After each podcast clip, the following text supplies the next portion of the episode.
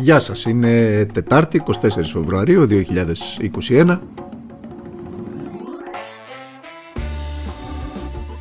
Είμαι ο Δημήτρης Χατζηνικόλας και ακούτε το καθημερινό podcast του Τμήματος Πολιτικών Ειδήσεων του Ντοκουμέντου. Για μία ακόμη φορά φτάσαμε το Εθνικό Σύστημα Υγείας στα ωριά του και αυτή τη φορά στην Αττική, στη μεγαλύτερη και πολυπληθέστερη περιοχή της χώρας. Αυτή τη στιγμή που μιλάμε, η πληρότητα στα νοσοκομεία της Αττικής κοντεύει να αγγίξει το 100% με τα κρεβάτια στις εντατικές να είναι πλέον δυσέβρετα. Η πρόεδρος των νοσοκομειακών γιατρών, η κυρία Ματίνα Παγώνη, ανέφερε στο, στο θέμα 104,6 σήμερα πω η πληρότητα των μονάδων εντατικής θεραπείας στα νοσοκομεία της Αττικής φτάνει το 87%. Είναι πράγματι, δηλαδή από τους 330-340 διασωληνωμένους, δεν ξέρω πώς είναι αυτή τη στιγμη ε, οι 200 περίπου είναι στην Αθήνα. Που σημαίνει ότι στην Αθήνα, ενώ στην πρώτη και στη δεύτερη είπε Αθήνα-Πειραιά, στο mm-hmm. λεκανοπέδιο της Αττικής, που σημαίνει ότι πραγματικά τα νοσοκομεία πιέζονται. Και κοιτάξτε, υπάρχουν κρεβάτια μονάδας, αλλά ναι ό,τι κρεβάτι μονάδας μετατρέπουμε σε κρεβάτι COVID από εδώ και πέρα, το αφαιρεί από όλους τους άλλους ασθενείς που το χρειάζονται. Δηλαδή, σταματάνε χειρουργία. Άρα, είναι πάρα πολύ σημαντικό να μπορέσουμε να κρατήσουμε τα κρούσματα για να μπορέσουν να έχουν περίθαλψη όλοι οι άνθρωποι που τις χρειάζονται. Αυτή που ακούσατε ήταν η πρόεδρος του Κεντρικού Συμβουλίου Υγείας, η κυρία Μίνα Γκάγκα, η οποία μίλησε για την κατάσταση στα νοσοκομεία της Αττικής. Τα όσα είπε σημαίνουν δύο πράγματα. Πρώτον, ότι από πέρυσι το Φεβρουάριο μέχρι σήμερα δεν θα κουραστούμε να το λέμε, δεν κάναμε απολύτως τίποτε για να ενισχύσουμε το σύστημα, παρά τις βαρύγδουπες εξαγγελίες των υπευθύνων, ή έστω δεν κάναμε όσα έπρεπε, για να μην αδικήσουμε και κάποιον ή όποιες προσπάθειες γίνανε. Δεύτερον, ότι όποιες ελπίδες υπήρχαν, τουλάχιστον για την Αττική, στο τέλος του μήνα να πάμε σε μια σταδιακή χαλάρωση των περιοριστικών μέτρων, με άνοιγμα του λιανεμπορίου με τη μέθοδο του click away, πάνε περίπατο. Τώρα οι πληροφορίες και ο ίδιος ο Πρωθυπουργός πριν από λίγο στο Υπουργικό Συμβούλιο μιλάνε για παράταση μία ή ακόμη και δύο εβδομάδων στο σκληρό lockdown και βλέπουμε. Είπε και άλλα βέβαια η κυρία Γκάγκα για κόσμο που δεν προσέχει, που πηγαίνει στις πλατείες και δεν φορά μάσκες και μετά κολλάει στα σπίτια.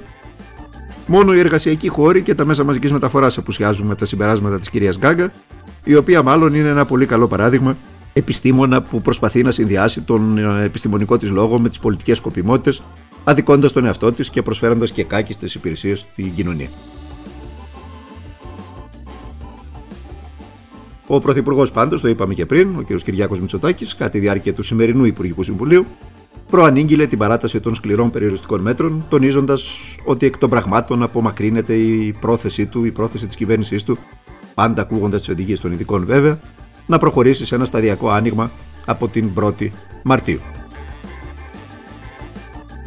Δεν θα ρωτήσουμε βέβαια εδώ από πού ε, είχε τις πληροφορίες η κυβέρνηση και ήθελε να προχωρήσει σε ένα σταδιακό άνοιγμα από 1η Μαρτίου, γιατί ενώ δεν είχε ακόμα εικόνα από την κατάσταση στο Εθνικό Σύστημα Υγείας και από τη διασπορά του ιού στην κοινωνία διέρεω πληροφορίες για άνοιγμα του λιανεμπορίου για παράδειγμα με τη μέθοδο του click away από τη 1 Μαρτίου διότι έχουμε πει και άλλες φορές ότι η κοινωνία είναι σοβαρή υπόθεση, δεν μπορεί να παίζει μαζί της. Δεν μπορεί να λες για παράδειγμα στους ε, ελεύθερους επαγγελματίες ότι θα ανοίξουν από 1η Μαρτίου και μετά από μία εβδομάδα τους λες ότι δεν θα ανοίξουν, μετά από δύο εβδομάδες τους λες πάλι ότι θα ανοίξουν και ούτω καθεξής όλο αυτό το γαϊτανάκι το οποίο παίζεται εδώ και πάρα μα πάρα πολλούς μήνες. Την ώρα μάλιστα που τα μηνύματα από το εμβολιαστικό μέτωπο δεν είναι καθόλου καλά, σύμφωνα με Ευρωπαίο αξιωματούχο που μίλησε ανώνυμα στο Reuters, η AstraZeneca ενημέρωσε ότι το δεύτερο τρίμηνο του έτους θα μπορέσει να προμηθεύσει μόλις τα μισά εμβόλια από όσα ε, προβλέπονταν ε, στο συμβόλαιο που έχει συνάψει με την Κομισιόν. Δηλαδή περίπου 90 εκατομμύρια εμβόλια από τα 180 εκατομμύρια που θα έδινε στο δεύτερο τρίμηνο. Αναμένεται τώρα η αντίδραση των Βρυξελών, αν και δεν είναι πολλά εκείνα που μπορεί να κάνει, ενώ την ίδια ώρα οι αντιδράσεις είναι πάρα πολλές εντός των κρατών μελών. Για παράδειγμα, στη Γερμανία οι καταστηματάρχες ετοιμάζονται για κινητοποιήσεις και αναζητούν τρόπους αντίδρασης αφού έχουν κλειστά τα μαγαζιά τους από τα μέσα Δεκεμβρίου όπως λένε. Εν τω μεταξύ, ε, εν μέσω πανδημίας και σκανδάλων γίνονται δουλίτσες. Ακάθεκτη η κυβέρνηση και ο Υπουργός Ανάπτυξης, ο κ. Γεωργιάδης, προχώρησαν σήμερα στην αύξηση στις 30.000 από τις 20.000 ευρώ του χρηματικού ορίου για τις απευθείας αναθέσεις, για τα δημόσια έργα. Το νομοσχέδιο του κ. Γεωργιάδη για τις δημόσιες συμβάσεις που κατατέθηκε στη Βουλή προβλέπει ότι η προσφυγή στη διαδικασία της απευθείας ανάθεσης, ξέρετε αυτή που γίνεται χωρίς καμία λογοδοσία, όπου ένας υπουργός δίνει τη δουλειά σε μια εταιρεία που, σε όποια εταιρεία θέλει, επιτρέπεται πλέον όταν η εκτιμόμενη αξία της σύμβασης είναι ίση ή κατώτερη από το όριο των 30.000. Ήταν 20 πριν. Ενώ για τις συμβάσεις δημοσίων έργων οι απευθείας αναθέσεις μπορούν να φτάσουν και τα 60.000 ευρώ από τα 20 που ισχύουν σήμερα. Στα έργα αυτά, μάλιστα, συμπεριλαμβάνονται έργα τεχνολογίας, πληροφορικής και ψηφιοποίησης. Εκεί που θα γίνονται οι δουλίτσες με το Ταμείο Ανάκαψη, το Ευρωπαϊκό, που έρχονται τα περίφημα 32 δις. Έτσι το θυμίζουμε. Έτσι γίνονται οι δουλίτσες στη χώρα και χωρίς να αντιδρά κανείς. Χωρίς να ρωτά κανείς, διότι αυτή η δυσανεξία στη λογοδοσία είναι ενδυμικό φαινόμενο σε αυτή τη χώρα. Γιατί αυτή η καταφυγή, ε, στο δώσαμε τα χέρια, τα συμφωνήσαμε, χωρίς περιττέρω έλεγχο. Μιλάμε για δημόσιο χρήμα, να σημειώσω. Θα σας πούμε βέβαια για μία ακόμα φορά ότι αυτό γίνεται για λόγους πάταξης της γραφειοκρατίας και ανάπτυξης, αλλά είμαστε μαθημένοι πλέον στην Ελλάδα τόσα χρόνια, τα ξέρουμε, τα γνωρίζουμε. Απλά τα επισημαίνουμε και επισημαίνουμε επίσης και την αφωνία των μέσων μαζικής ενημέρωσης, τα οποία έπρεπε να κάνουν τη δουλειά τους, αλλά δυστυχώς δεν την κάνουν όπως έπρεπε. Πάμε και στο θέμα του κυρίου Λιγνάδη. Είπαμε ότι θα έχει πολλά επεισόδια το συγκεκριμένο θέμα. Το τελευταίο αυτό που απασχολεί πρόσφατα είναι η παρέμβαση του κυρίου Κούγια, ο οποίος ανέλαβε συνήγορος του κυρίου Λιγνάδη. Ο κύριος Κούγιας είναι η φωτογραφική απεικόνηση της χρεοκοπίας της χώρας. Άνθρωποι με εριστικό, μισάνθρωπο, ρατσιστικό, προσβλητικό λόγο, με αποκλίνουσα συμπεριφορά στον δημόσιο, ακόμα και τον προσωπικό τους βίο, καταλαμβάνουν θέσεις ευθύνης, τους δίνεται απλόχερα το βήμα να εκθέσουν τις απόψεις τους, προσβάλλοντας στη συγκεκριμένη περίπτωση και το δικηγορικό σώμα και κουρελιάζοντας κάθε έννοια λογοδοσίας, αξιοκρατίας, δικαιοσύνης και ισονομίας.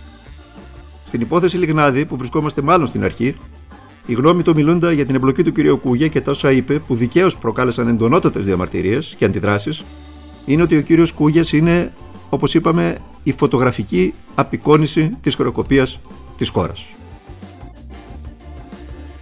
Άνθρωποι σαν τον κύριο Κούγια τα τελευταία χρόνια συσπηρώθηκαν γύρω από την κυβέρνηση Μητσοτάκη.